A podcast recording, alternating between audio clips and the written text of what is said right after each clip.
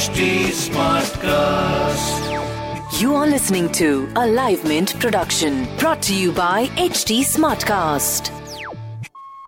Hello everyone, I am Lata Jha and a very warm welcome to the latest episode of our show Business of Entertainment, your weekly dose of the financial performance of what's buzzing in the world of entertainment, at the movies, on TV and on streaming platforms around the world.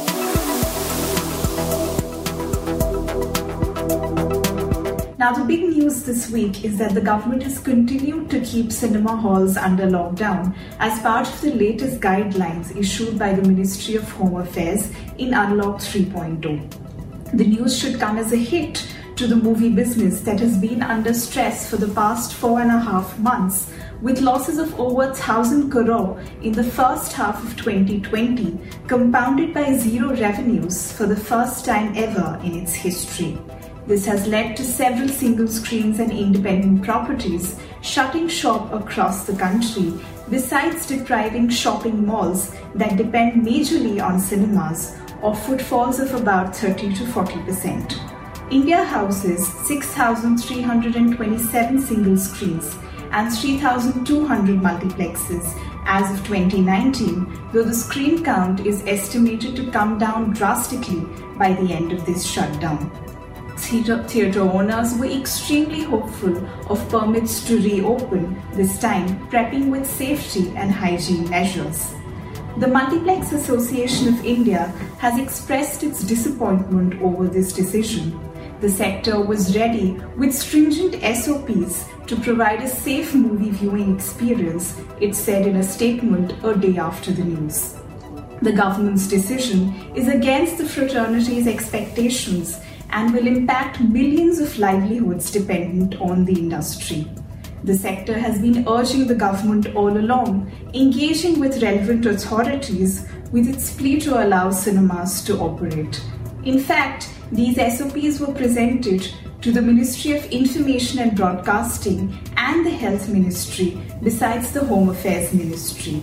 These guidelines were developed on the basis of global health standard practices and protocols that are being followed in theatres around the world, some of which have reopened.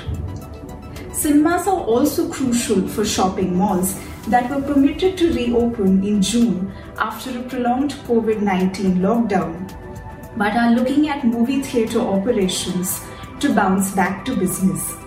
Occupying about 30% of the space in malls, multiplexes can bring about 30 to 40% of the footfalls there, with people clubbing movie viewing with shopping and eating out before or after that. As of now, mall owners admit that people are visiting only to shop for essentials and not really strolling around.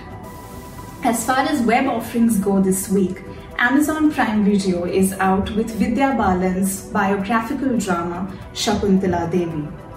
Balan shines with her indomitable strength and control over the craft in a brave, well intentioned, but ultimately uneven film that had the potential to be far better than it is.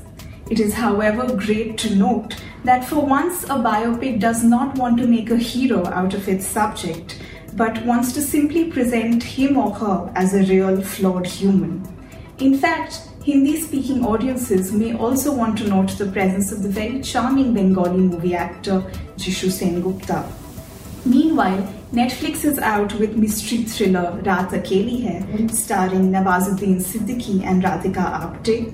ZEE5 has Tigmanshu Dhulia's Yaara, while Disney Plus Hotstar has comedy drama Loot.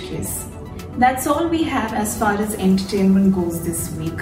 We will be back next week with more news and context on all that's fun and entertaining in hopefully better times. Till then, stay safe and thanks for tuning in.